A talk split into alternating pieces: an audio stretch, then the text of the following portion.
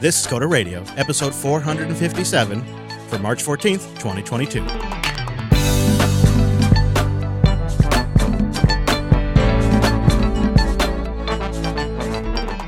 Hello there, and welcome into Jupiter Broadcasting's weekly talk show, taking a pragmatic look at the art and the business, the software development, and the world of technology.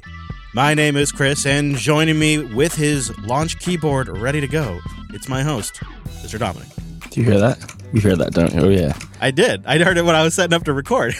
I hit the record button. I forgot to run Alembic upgrade head. I kind of feel like our keyboards have become the third host, you know? Yes. Are we using the same keyboard? Oh, yeah, of course. Well, which key? I, I actually forgot which keycaps I have. Which uh, switches? Did, I have I got the I got the louder ones, I think. Or no, I got the quieter ones, but they're just so damn loud. You know, I think. I can't remember anymore because of the old man. I think I got the quiet one too, but they're still like, damn. Yeah.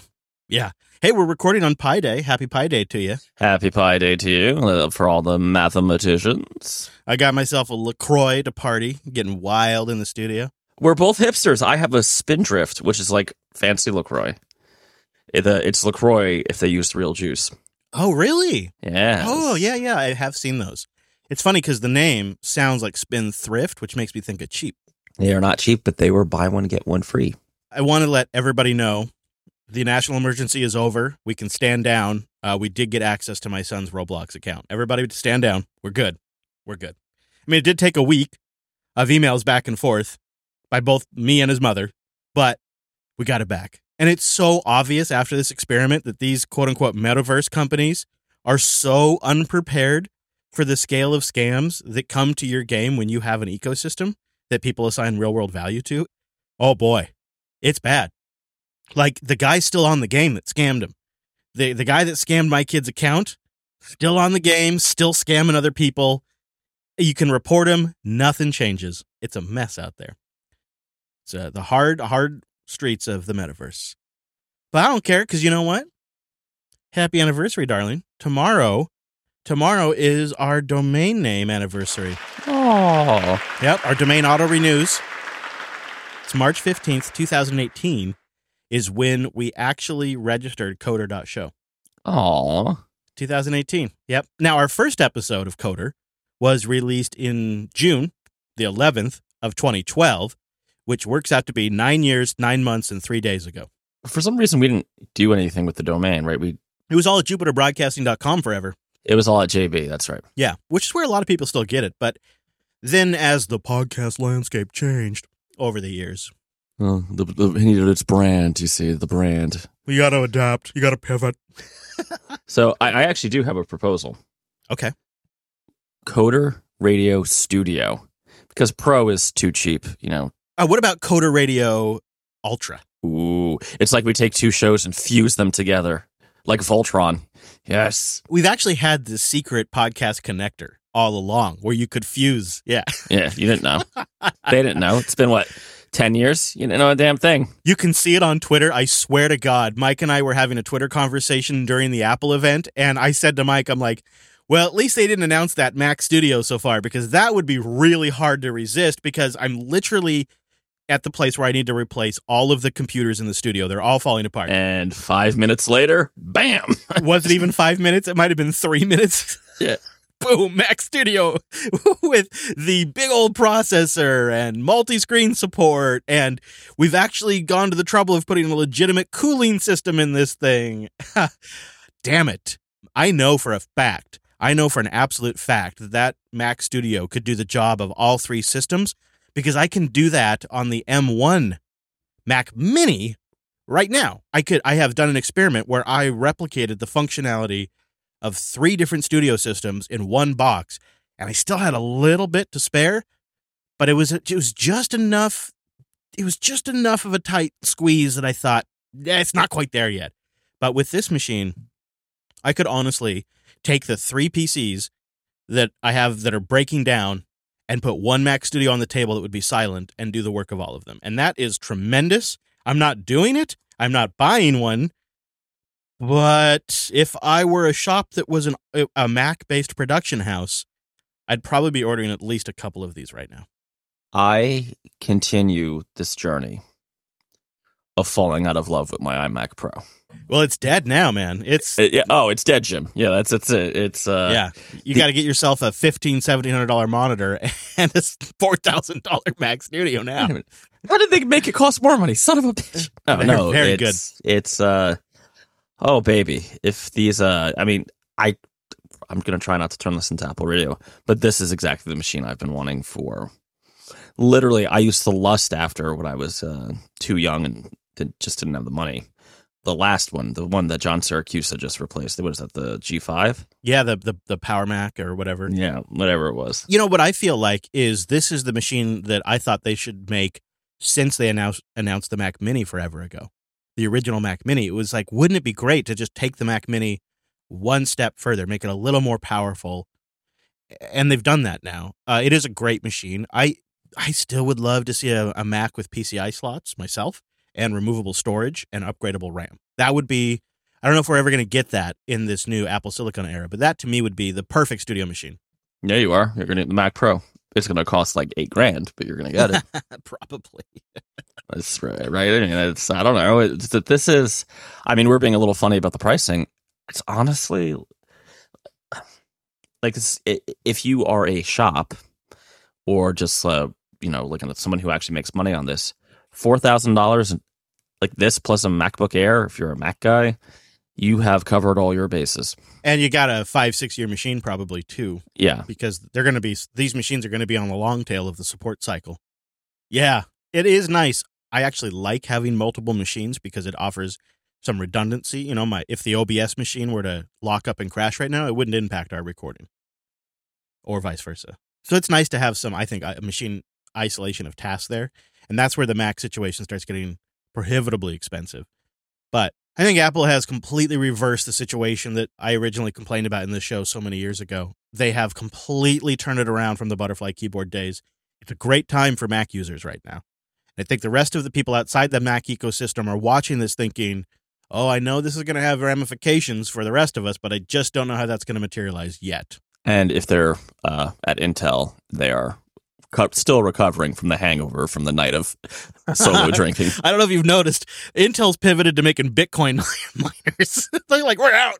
Intel's like, all right, we, we can't. This is this is so. c- Can I f- uh, fry some applewood smoked bacon? Oh, I love it when you. Oh man, you know what? I was just telling Wes. I said, Wes, he's not bringing bacon these days, and I'm hungry. Yeah, bring it. Bring the bacon.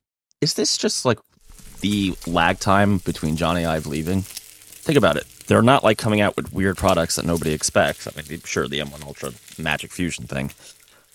It's like they took a room of pro, their actual like pro, literally studio customers, which I'll get into a little bit because I'm pretty sure studio is like the new. No, you're an actual professional, right? Not just like the more expensive model. Right, because pro has pretty much lost all meaning. It's been diluted, right?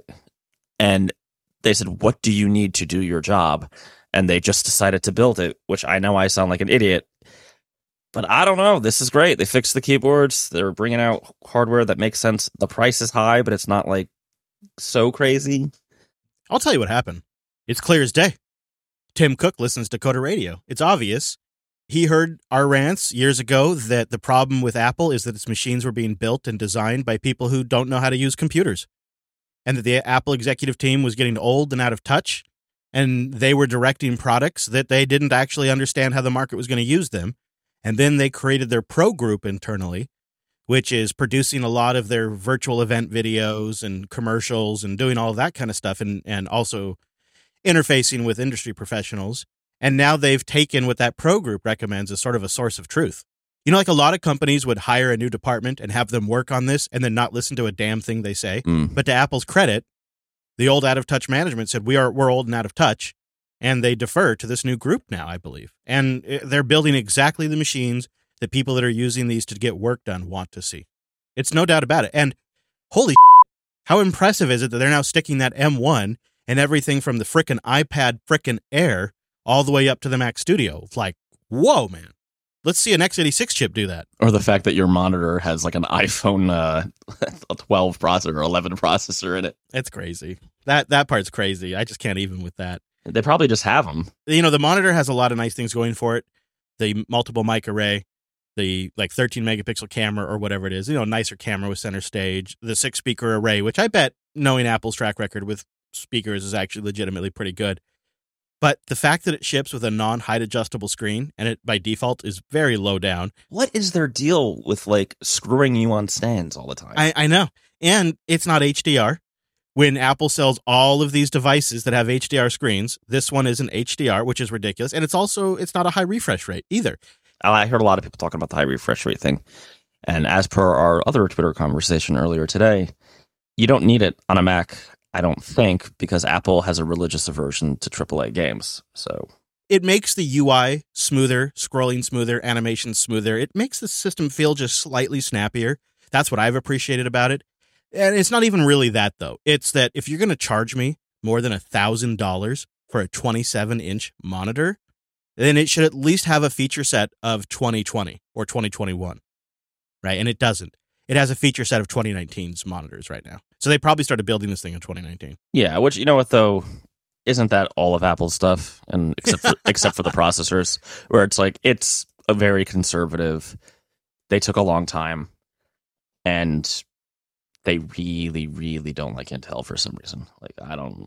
I would imagine too that when you see the iMac get upgraded to a higher refresh rate, like they have the laptops now, then you'll see this the next iteration of this monitor get the update as well. I'd also wager that they probably will still sell a lot more MacBook Pros, even the expensive ones, than they will Mac Studios. Oh, for sure, absolutely. There will probably be more people that have that monitor, that new monitor, connected to MacBooks. Yeah, yeah, and it kind of makes sense because it can be a hub. It's got it's got USB C and Thunderbolt ports. It can provide 96 watts of power. It's got speakers. It's got a webcam. It kind of works as a bit of a low key Thunderbolt hub. Yeah.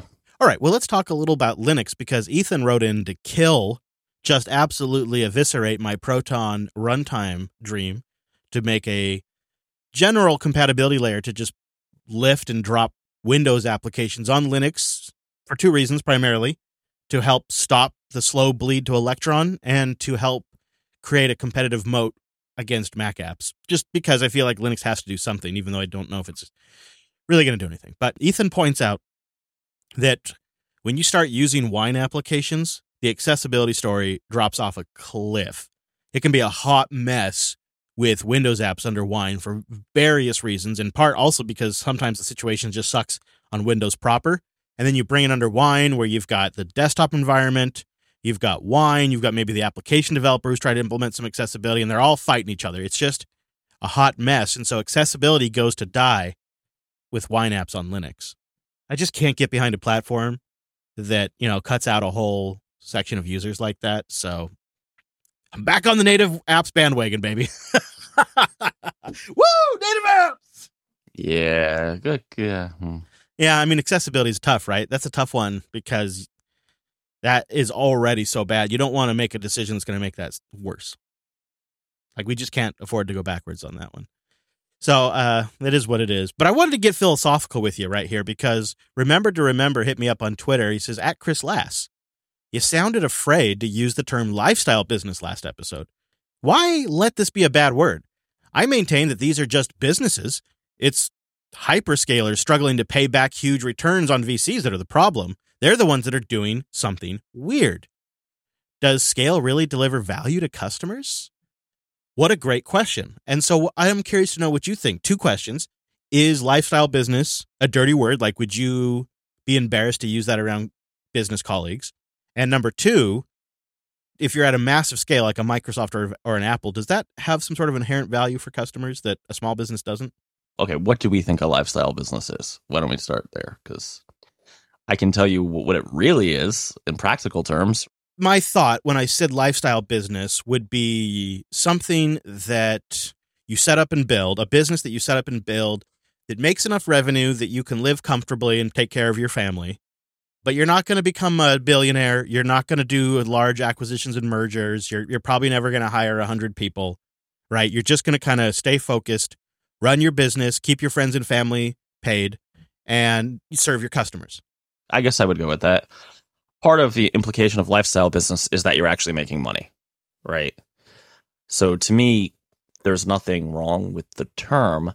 I might be concerned with more openly using it in sales conversations. If yeah, if doesn't it feel like shorthand for lazy uh, in some circles? Uh, I feel like it feels shorthand for maybe you're not super serious. But again, I, I don't feel that way, but I have this I do have a visceral reaction that potential customers would.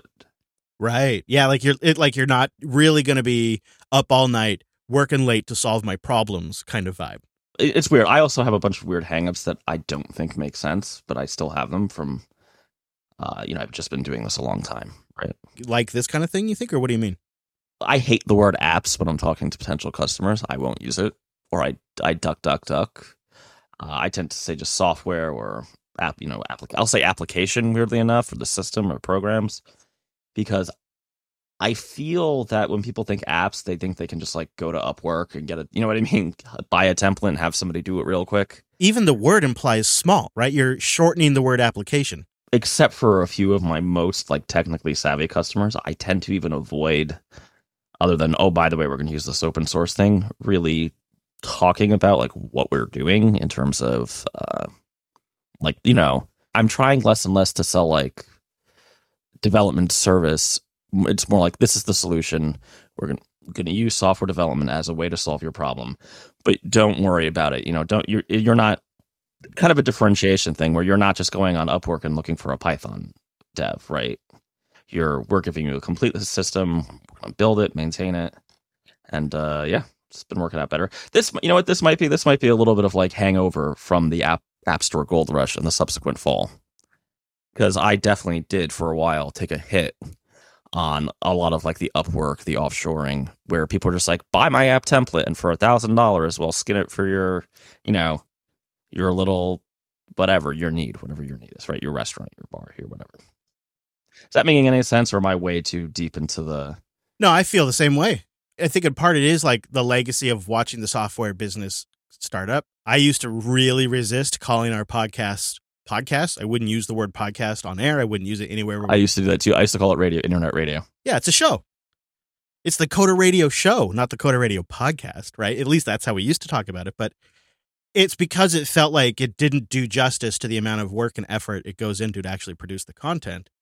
Just like apps feel like they kind of undercut how much damn work it takes to build an application these days. Even, you know, even now, like Well, the irony building an actual app, like a good, I and I emphasis on good iPhone app, right, is much more work than it was in let's say twenty, you know, twenty ten. For sure. Yeah.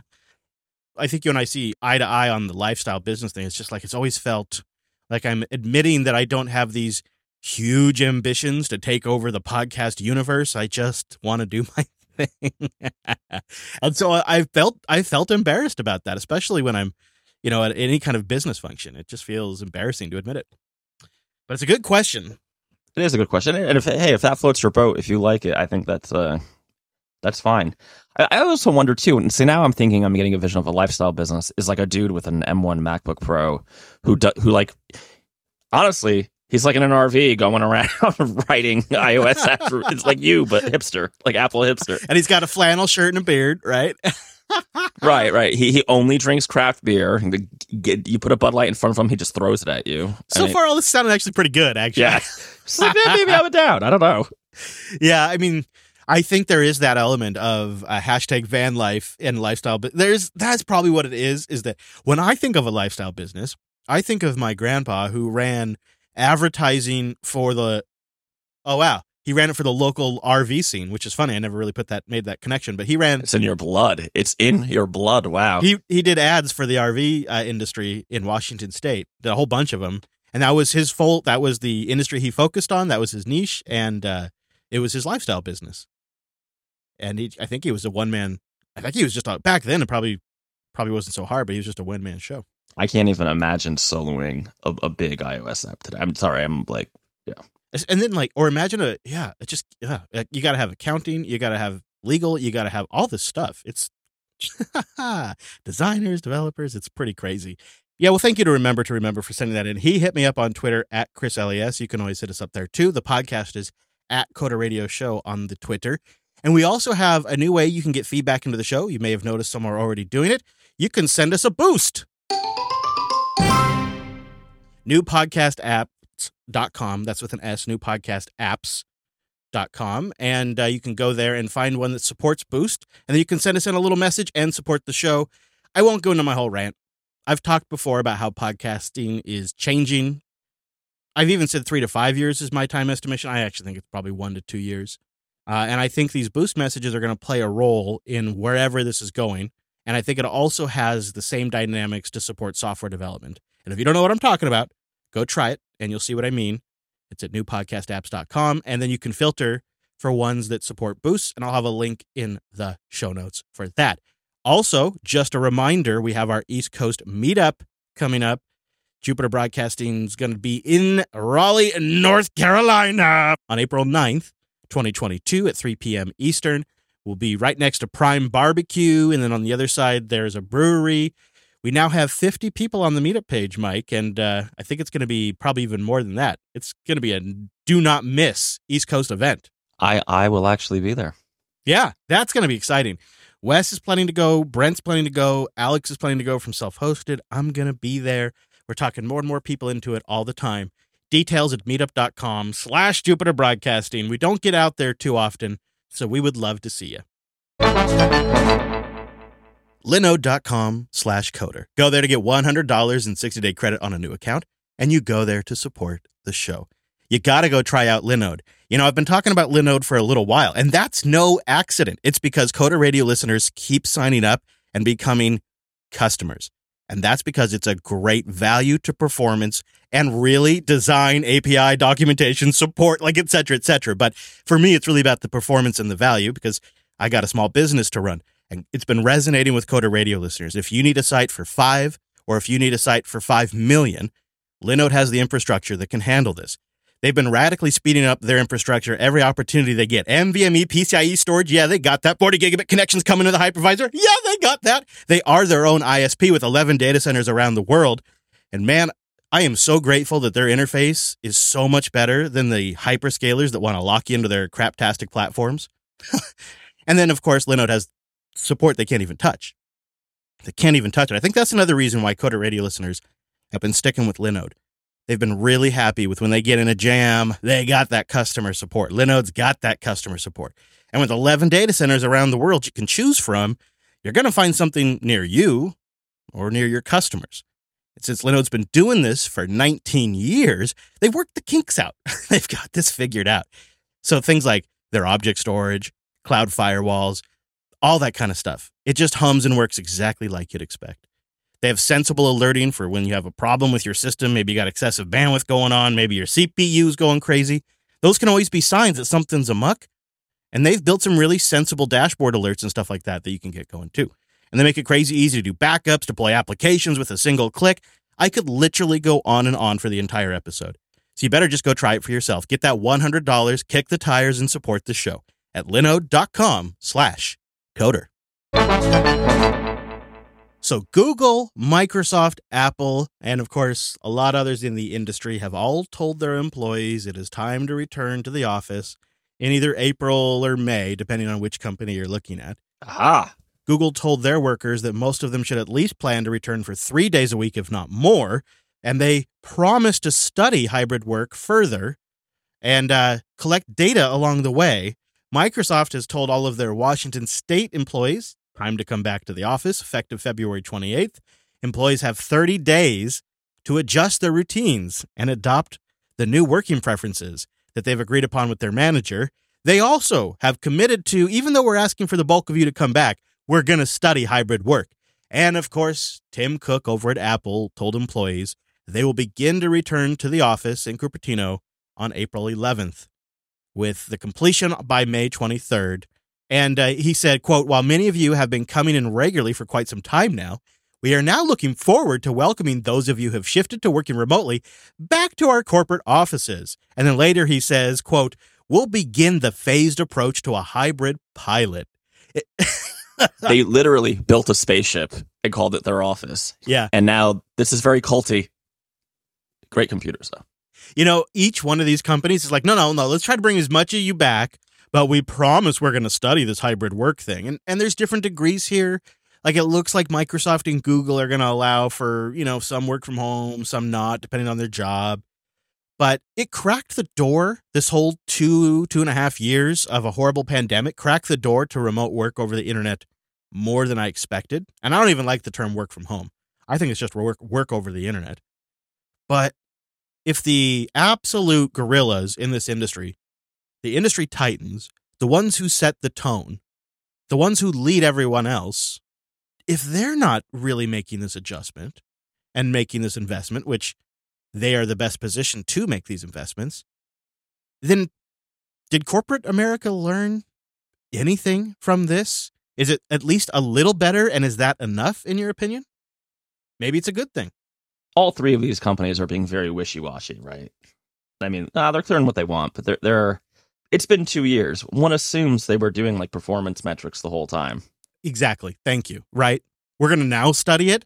What has the last two years been? I, I feel like what happened is I don't know. I say I have conflicting feelings, right? E- Evil Mike, you know, Mike after some Hendrick's would say something like, "It's because they spend a crap ton of money on offices and yeah, especially for like a Google, right? Where it's you know the still one of the best lunches I've ever had was at Google in New York, just incredible. And I don't know how everybody there is not 400 pounds, but it, it, it's just like you know it they they've made big investments. On the other hand, I have a sinking feeling that they're you know, obviously very smart people and they all love them some analytics. There's probably a reason. What if it is just as stupid as corporate America has invested billions of dollars into these buildings and facilities? And if all of a sudden their staff stop using them, and this happens at a scale across the entire industry, does the value of these business of these buildings begin to drop? Does the value of their investments begin to drop? Is that a thing? If all of a sudden office real estate is no longer in demand, if there is an excessive supply of inventory of office real estate? You know, it's funny. Throughout this, I have looked at uh, commercial real estate to just do some server hosting and some kind of a assembly stuff that's not really conducive to do in my house. And those prices have not gone down. I also feel like corporate real estate prices haven't quite ballooned like retail prices because we were looking at possibly selling at one point and relocating and you know just going by what we know the prices are of houses in the area that we were looking at buildings the corporate building stuff the corporate real estate stuff was still cheaper. It's all very expensive now but it was still cheaper than like similar size building that would be retail. When you say retail you mean a house you mean like a, a yeah consumers like a house or yeah apartment building. I, I wonder that makes sense to me because i feel like people who are working from home all of a sudden it's like damn i wish i had another room. It's their office and their yeah yeah so i don't know if that's really it but you have to there's also the you know butts and seats is how i manage my people mentality and all of that. And i think a lot of these businesses went into like especially apple right? They went into remote work kind of kicking and screaming. They had their hands forced.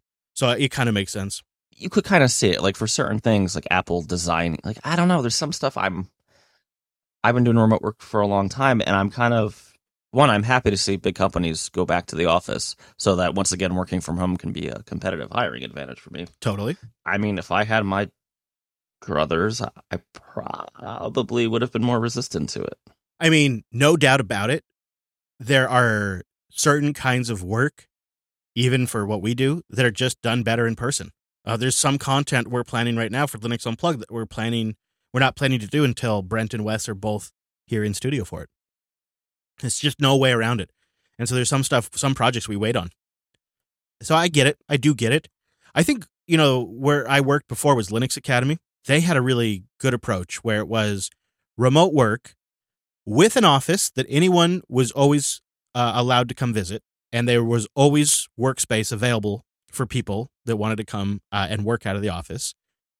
And then at least twice a year, they probably would have gone to more, but at least twice a year, they did company events where they paid to fly everybody in and put them up at a hotel. And that sounds horribly expensive until you think about the fact that they didn't have to have two or three offices staffed all the time and all of the costs that are associated with maintaining those buildings and workspaces.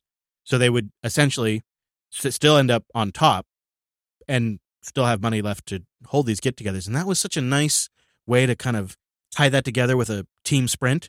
So if you knew you had these times together two or three times a year, you could also do some sprints in that time. And so a team would come in a week earlier and get together and kick ass on something before the big company meetup. Yeah, it worked pretty well.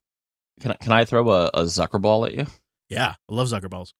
I had a, a, a little fantasy of building a TMB office, like truly tripped the f- out. Like straight up, I would just mainline some Lewis Carroll and go for it. Do a little little crib MTV crib video if I if you ever set that place up. I'd love to see it. That's right. In the metaverse. Seriously, like a private metaverse office. Well, that's where this is going, man. I'd have a JB studio. I've said it before.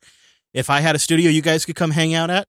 You know, you say you just pop on your, uh, you know, your metaverse wear, and you show up, and you know, there's Wes and I hanging out in the studio. That would be awesome, right? I'm thinking about our North Carolina thing. A lot of people aren't going to want to travel, right? It's just the f- reality of life right now, and in general, even without the COVID, right? It's it's far. It costs money. What if we did like, I hate the term, but metaverse events, Meetups, metaverse meetups, right? right? And we just hang out, and it sounds crazy, but I remember when we first started talking about remote work.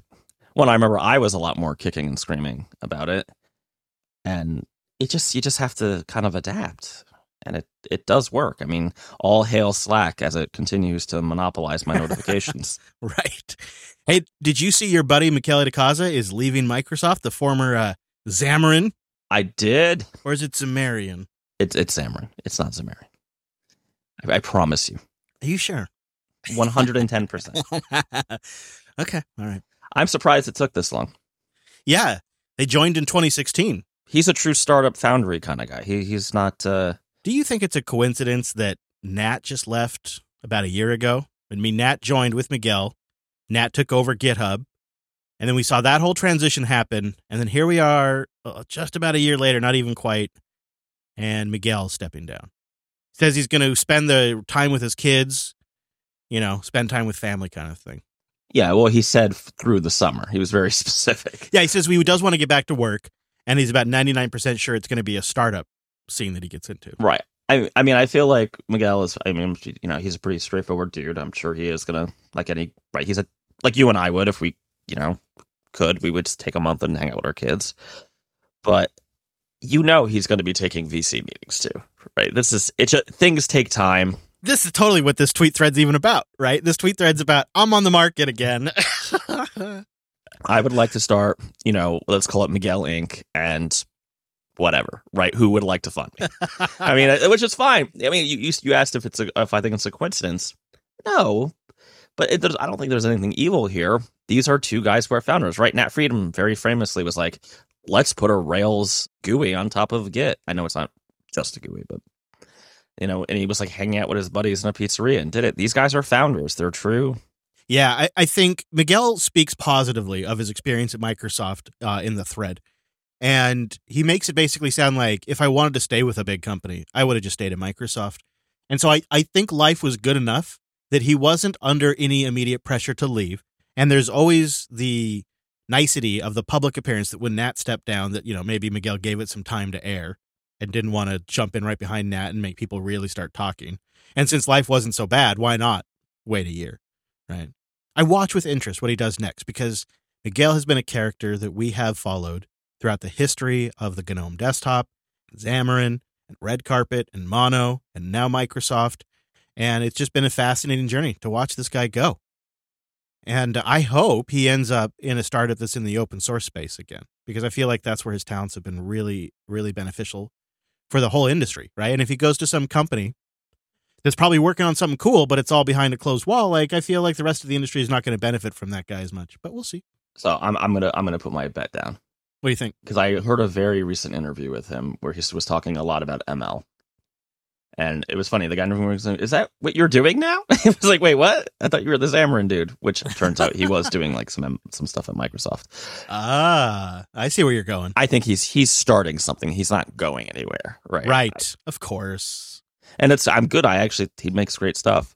Just walk into like Kleiner Perkins, like I would like to start a business. Please give me a check, and they'll do it because they would be stupid. Who's yeah. Oh man, that's that's a nice spot to be in. Enjoy your vacation, Miguel. Can't wait to see what's up in the fall. Datadog.com slash Coder Radio. Go there, get a free trial and a free t-shirt. So Datadog is a software as a service monitoring and security platform. Mm! It takes care of so much stuff. It enables full stack observability for developers, IT operations, security individuals, your businesses out there. They're just working in the cloud age. I mean, your stack, they can monitor it. Their platform has over 500 vendor backed integrations. So that means not only can you get all like the native built in stuff from the OS, but you can correlate all of your metrics from your applications, your logs, security signals, your infrastructure, your application stack, your third party services, everything in one beautiful single pane of glass. This is the promised land, my friends. These capabilities, combined with the drag and drop dashboard customizability and the machine learning based alerts, that means your teams can troubleshoot and collaborate more effectively right? You can prevent them downtimes and you get enhanced performance, reliability, and I will say communication. You see, and I don't just break into accent for nothing, right? It has to be a big deal. So go get our exclusive offer for Coder Radio listeners. Go sign up for a free two-week trial at datadog.com slash coder radio and get the free Datadog t-shirt. Support the show and get a free t-shirt and get to try out those dashboards. Mm, datadog.com slash coder radio. That's where you do it go get that shirt. Support the show and happy monitoring. This headline has me rolling. So, all of the Android fanboys who wrote in and told me that it's all Apple's fault and that if only Apple supported RCS, the whole messaging situation would be solved. Google wouldn't need half a dozen different chat platforms, and Apple would no longer be the bully of the messaging community. Well, AT&T has rolled out RCS messaging for certain select Android fans, and it has been a complete dumpster fire. As you might not realize, but of course makes total sense with the RCS system, the carrier has complete control. And so AT&T thought it would be great to only enable RCS messaging on select devices like the new Galaxy devices. And that just created a huge problem when RCS systems, phones, were attempting to text phones that were not on this approved whitelist, and AT&T boondoggled the entire transition. And so far AT&T's response has been basically squat. They have completely crapped it up, and RCS messaging has been a clown show. And depending on how you bought your Galaxy S22, you may or may not even get RCS. And what's remarkable is the feature is actually being enabled or disabled in Google's own chat app by the mother frickin' carrier. You understand what I'm saying? The carrier is reaching into the chat app and flipping settings depending on their preferences on your phone. RCS has turned out to be a total dumpster fire. One more example of why Google screwed this thing up from the very beginning when they started with Android and why iMessage is now the blue bubble of all fame because they created a system that took the carriers out, that focused on the experience for consumers, and then they slowly iterated on that one singular messaging platform for a decade. What Google has done at every single turn is cede control to these monopolistic carriers who manage to crap it up every single time. And here we are now with RCS in the United States, and it's made the situation even worse than text messages to iMessage situation that we had before. And this was supposedly the big savior that all the Android fanboys, all the Android techies were going to throw at our face constantly. It is such a great example of how our community screws this kind of stuff up all the time. We get so focused on the technicals, on the specs, and we completely cannot connect with the actual market realities that drive adoption. And so we argue from like an almost like moralistic standpoint. Like these are the moral arguments why this is the superior route that should be done. Meanwhile, the market like gives zero Fs about those arguments and does what it's going to do. And it seems like so many in our community are completely blind to this. And so they make investments and bets and choose technology stacks based on this view that they have, this skewed technical view of the market. And it's embarrassing. And when you look at our inbox and you look at our mentions and how many people told us how dumb we are because RCS was going to solve all of this. And here we are when it finally gets rolled out by a US carrier that's at scale and they just screw the whole thing up. Yeah, right. Anytime the carriers are involved in anything on your phone, it's probably bad. Oh. Yeah, I know. I feel I I could t- your anger level is high. I, I is. It is because this, you know, I've been doing these doing podcasts for 15 years. And this is this general problem that I just outlined about this is so rampant in the Linux community specifically, where they get so focused on the specs, the techs, right, the licenses, and they completely lose all sense of what drives the market. And so that's how you see like people throwing millions at stupid, crazy Linux mobile phones that are never going to get more than 3,000 users, right? That's why you see so many Linux users like jumping on board these projects that are never going to go anywhere because the market's already picked a horse and it's like already done three laps around the race and we're just getting saddled. Like we just do that kind of stuff all the time. And so we are constantly spending effort and resources in places that we're just going to spin our wheels instead of trying to figure out where the market's actually going and creating a product that fulfills that. And it just drives me crazy because it dogs the open source community to the point where they fail to execute over and over again. And you can see that pervasive thinking taking place here in the way people are analyzing this messaging situation. Well, it's it's even you know if you think about the history of successful open source, it's always when the open source community is ahead of the commercial community, right? And like they're going somewhere where the market wants them to go. Where like developers wanted open source solved a lot of problems for a lot of developers. You could look at that as the community got way ahead of where commercial companies were going when it came to software licenses, right? They got that right. Yeah, I mean, we, we could keep taking this back, right? Web servers, uh, web web servers, rather, right? Yep, um, yep, yep. mm-hmm.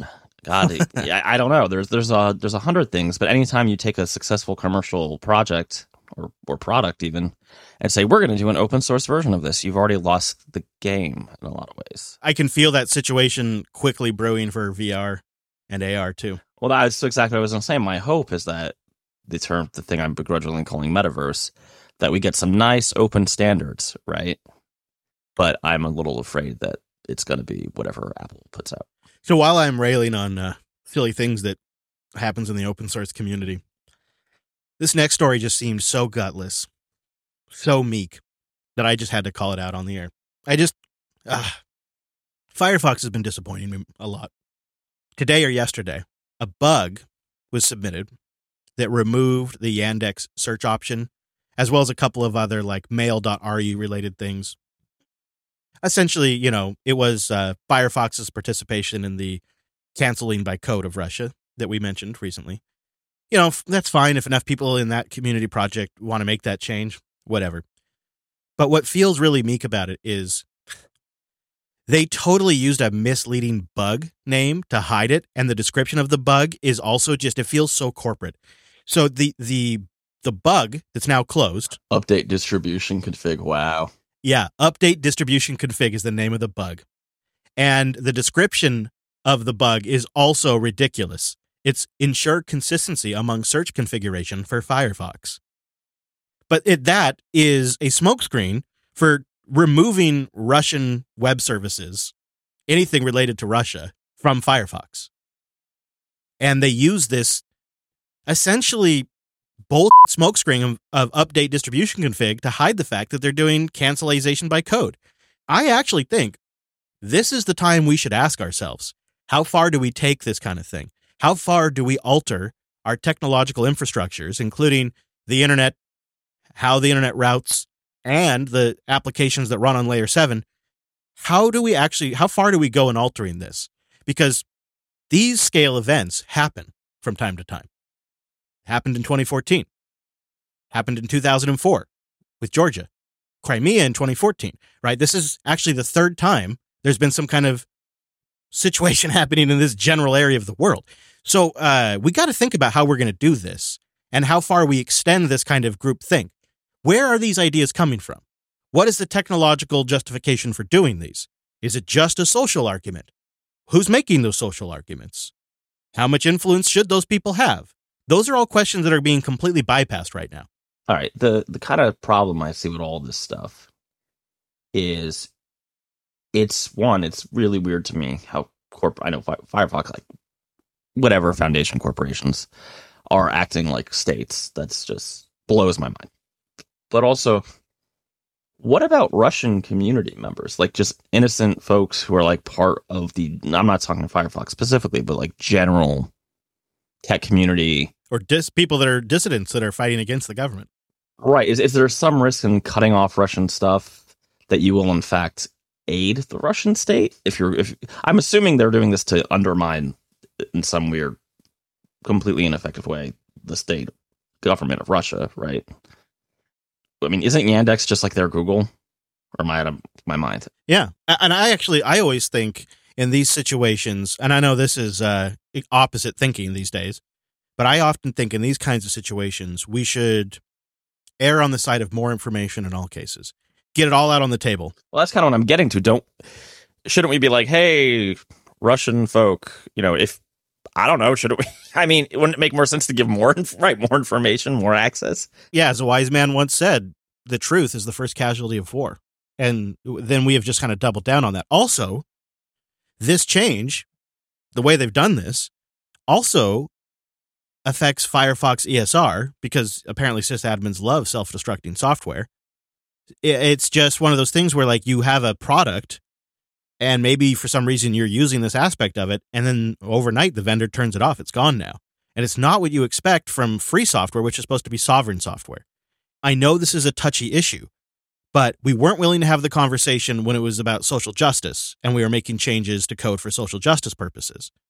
Are we willing to have the conversation now that it's over suppressing a specific state? But, you, but you're not really suppressing the state. Well you're trying to right? I mean what, what else what, are we shaming them? Are we canceling them from society by these changes? I mean, what are we doing here?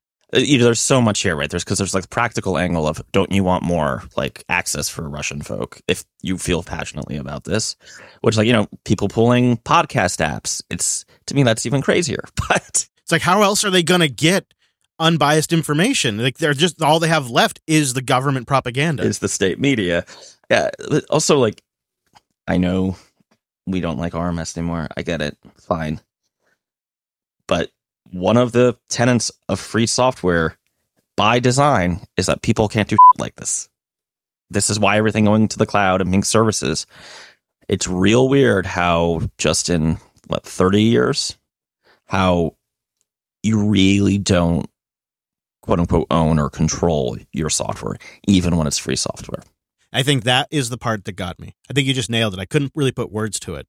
I mean, you could see a more sinister case where like Edge, I could see Microsoft Edge doing this or maybe even Google Chrome. Let, let's just not make it about, you know, the specific conflict. Let's say the Russian state, for example, does this themselves. Right? They just take out the cloud services inside the board, which they do all the time, right? China does it all the time too just go watch Revolution OS. I don't even know what to say, right? like, uh, yeah. It feels like what we're doing is so. I was I was just extract. I'm game theorying this a little bit. Let's say uh, China invades Taiwan, and uh, does corporate America do this same voluntary voluntary sanctions, uh, self sanctioning? Will that happen? Is are their economic ties to China too great? So now we're going to see a double standard. Either way, it's not a good scenario. And what we are doing is we are creating something that is inherently opposite of the technology. TCP IP is designed to route around problems. The internet is designed to be self healing, and we are creating divisions at the human layer. It's not what the technology is built to do. So we are creating artificial boundaries around our different internets now. And pretty soon we're going to have a Western internet. Well, it's already happening, right? And we and we should not be encouraging this. This is why the federal government invested in services like Tor to begin with. We should not be encouraging a balkanized internet. We do not want a split up internet like this. And it's not good for humanity long term. When you just get down to nation states, different political parties, when you just get down to what is best long term for humanity, this ain't it, Chief. And I think we're going to get a lot of comments, but I keep making a joke that the dream of the 90s is dead. It, it's really dead. Like, and for our listeners of a certain age who are maybe too young to understand what the hell we're talking about, this was not supposed to go this way. This whole centralization was the exact thing that we, in quotes, the open source community, not even, you know, not even just the open source people, right? Like the the the Mac guys were like all in it too, right? So are some of the really all the nerds, with the one exception of Bill Gates' ragey letters. I don't know. We didn't win the next centralization is going to be the metaverse. You know what you're getting though, right? You're going to get so Russia has its own internet. Well, what else is Russia going to do? They're going to have their own Firefox. So now you're going to have the Russian fork of Firefox that keeps these Russian services. And now you're going to have multiple and, and what do you suppose the chances are that you extrapolate that over the next 20 to 30 years that that thing becomes behind? it falls behind the primary project. And now you're exposing all those users to all kinds of vulnerabilities that aren't getting patched because it can't stay up with upstream. Like that's that's exactly where this goes because you can fork these things. We are essentially introducing opportunity for all these divisions, from financial divisions on how they purchase and trade in goods to their internet and their software that they use and the services they use. We are essentially inviting a a splitting up of services, a forking off, a creation of their own thing, and we are diluting resources. We are diluting access to information, and it, oh God, it just seems so short sighted. I don't know. Do you want to start a BBS and cry with me? I mean, where we, we've got nowhere to go, right? It's it's podcast is all that remain, man. Uh, no, not for much not. longer. Yeah, sorry. Have you have you have you met my friend Joe Rogan?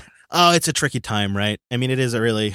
Uh, I I mean, I I also you know, I also feel like there should be a cost for invading another country, and so we have to walk that line. So I I do get it. I don't think either of us. Like, I'm sure we're very like sympathetic, and you know, God bless Ukrainians and all that. I just worry, right? The problem is it's like guns. Gun can be used by a good guy, gun can be used by a bad guy. Linux could be used to launch a Russian missile. It can be used to launch a Western missile. Missile. It can be used to uh, run Alice. It could be used to run one of her horrible "do not buy them" competitors. See, capitalism. Yeah, and I, I get the argument too. Uh, like you know, Wes is in the chat room too. It's like you could see the argument that well, they created, they originally created the divisions. I think I take a longer, like, sort of meta anti-war, anti-conflict uh, standpoint in this, right? Are we really going to go full utopian RMS land? Let's just do it. One of the ideas was that the technical community would be so interconnected that it would make stupid these little these little you know nation state fights hard. Now that's not the case. It's not going to be the case, right? What happens? And I'll fry some bacon. Get me some. Uh, uh, I don't really know any Russian sausage names. I got something that just looks like it's written in Russian. I don't know what it. I don't know what flavor it is though. Okay. How many days are we away from a uh, open source project throwing off like Russian board members who've been contributing? Oh, this is rat bacon. Oh God. yeah, maybe. I hope not. I mean, I feel like it's going to happen. It's going to be the new, kind of the new Scarlet Letter. So, I don't know. As we're both canceled. Yeah. It's tricky, right? Because it feels like engineers and developers they're always kind of caught in the middle here, right? Because they're so often are into, into it for the technology and that kind of stuff, and then world events happen and technology cannot avoid it. It's like, despite what we might prefer, there's a lot of big questions here. And, you know, maybe we're wrong. Maybe you and I are wrong on this. There is a really sensible reason to kind of balkanize our societies even more, create division, and create people that are dependent on government propaganda. Perhaps I am too short sighted and uh, I don't see the long term benefits of that. But my view on it is that long term it's a bad thing and that we're kind of perpetuating it via something that could have remained neutral. So we're taking things that have the ability to remain neutral, that would really have no large impact, right? Keeping these changes out of Firefox, right? These four or five changes they made really will have zero impact on this conflict. It only has the impact of hurting people. I mean, come on, even if that's, but this particular one, I don't know. It's minor. Yeah. And there'll probably be forks and workarounds and extensions and other browsers. So it's, it really, you really, when you think about the impact it has, it's negative, if anything, and hardly anything. And yet we're still taking something that could have just stayed out of it. And and of course the way they did it with this you know you know something's a little off when they're doing it with this stupid name like update distribution config as the title of the bug. Right? With the description of ensure consistency among search configuration for Firefox. They're intentionally trying to just keep it a little low key. They didn't want this to bubble up, but people saw it we're headed towards Star Wars, not Star Trek. That's the future. And that's really bad. You're right. What's funny is right now, the people that are in charge would be the people that would be kind of, you'd think the people responsible for a Star Trek, like one world government that works out to a utopia where everybody gets along, right? You'd think that's a progressive future. But ironically, I look at the people in charge that would probably label themselves as, you know, closer to progressives than the previous administration and they're running full head into this. You know, they haven't even attempted. I'm now. This is the last thing I'll have to say, and then we're done. They haven't even attempted to stop this thing. They haven't even attempted to do negotiations. And they are making sure to supply arms, but they have not been at a single one of the negotiations between Ukraine and Russia. The U.S. has not. They're welcome. They've been invited. Why aren't they there? Because they're not trying to stop the war. So, yeah, you're right. We are going into Star Wars for sure, man. And like it's going to have long term ramifications on our industry in a lot of ways. And I, we don't need to make this a political show. Or I don't think this will be a recurring thing. But we've been doing a great job for the last month and a half. We're trying. At least we save it to the end now. You know, we do. We, we try that at least. But I guess we could talk more about the Mac Studio. It's just like you look at what's going to have long term impacts now. Last couple of years, it was COVID. We're still going to be dealing with that. But right now, the most immediate thing, it's going to be this conflict. It's going to change things. You know, we should do it for one of the coder leaves, maybe. You guys should subscribe. We should do the uh, the dream of the original tech revolution. Let's let's start in the 70s and do 70s, 80s, 90s. I could see that. I'll rewatch Revolution OS too to like refresh myself. And let's see where we landed because I have a feeling you and I are both going to need a stiff cocktail. you know, it's bad when you and I politically are like coming aligned as the show goes on. it's not it's not good. Yeah like when it started, we were pretty far apart, and as time has gone on, we're, we're like we're starting to like, oh crap, this is a problem. Both from different sides, but seeing the same problem. And so yeah, I think that I'd love to watch it. Just a good movie in general. And you can become a Coder member, support the show, and get access to the Coderly Report by going to coderqa.co, or you can get access to that by supporting all of the network shows at jupiter.party. You join the party, support the shows, and get access to all of the special features. And uh, we really appreciate it helps us be picky about who we work with from a sponsor standpoint, and uh, lets us take our time to make sure those things work out in a way that's beneficial for you and us. That's at coderqa.co. Mr. Dominick, is there anywhere you want to send people this week now that we got them all fired up? Go to alice.dev and inquire about some automation goodness. Yeah, take take something off your plate for goodness sake. Go to alice.dev. You can follow the show at Coder Radio Show on the Twitters.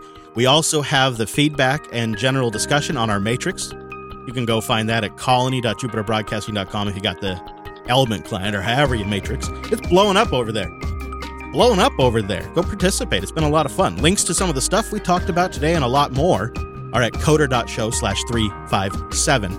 Over there, you're also going to find our RSS feed as well as our contact form. That is the nuts and bolts of the show. We want to hear from you. Let us know what you think.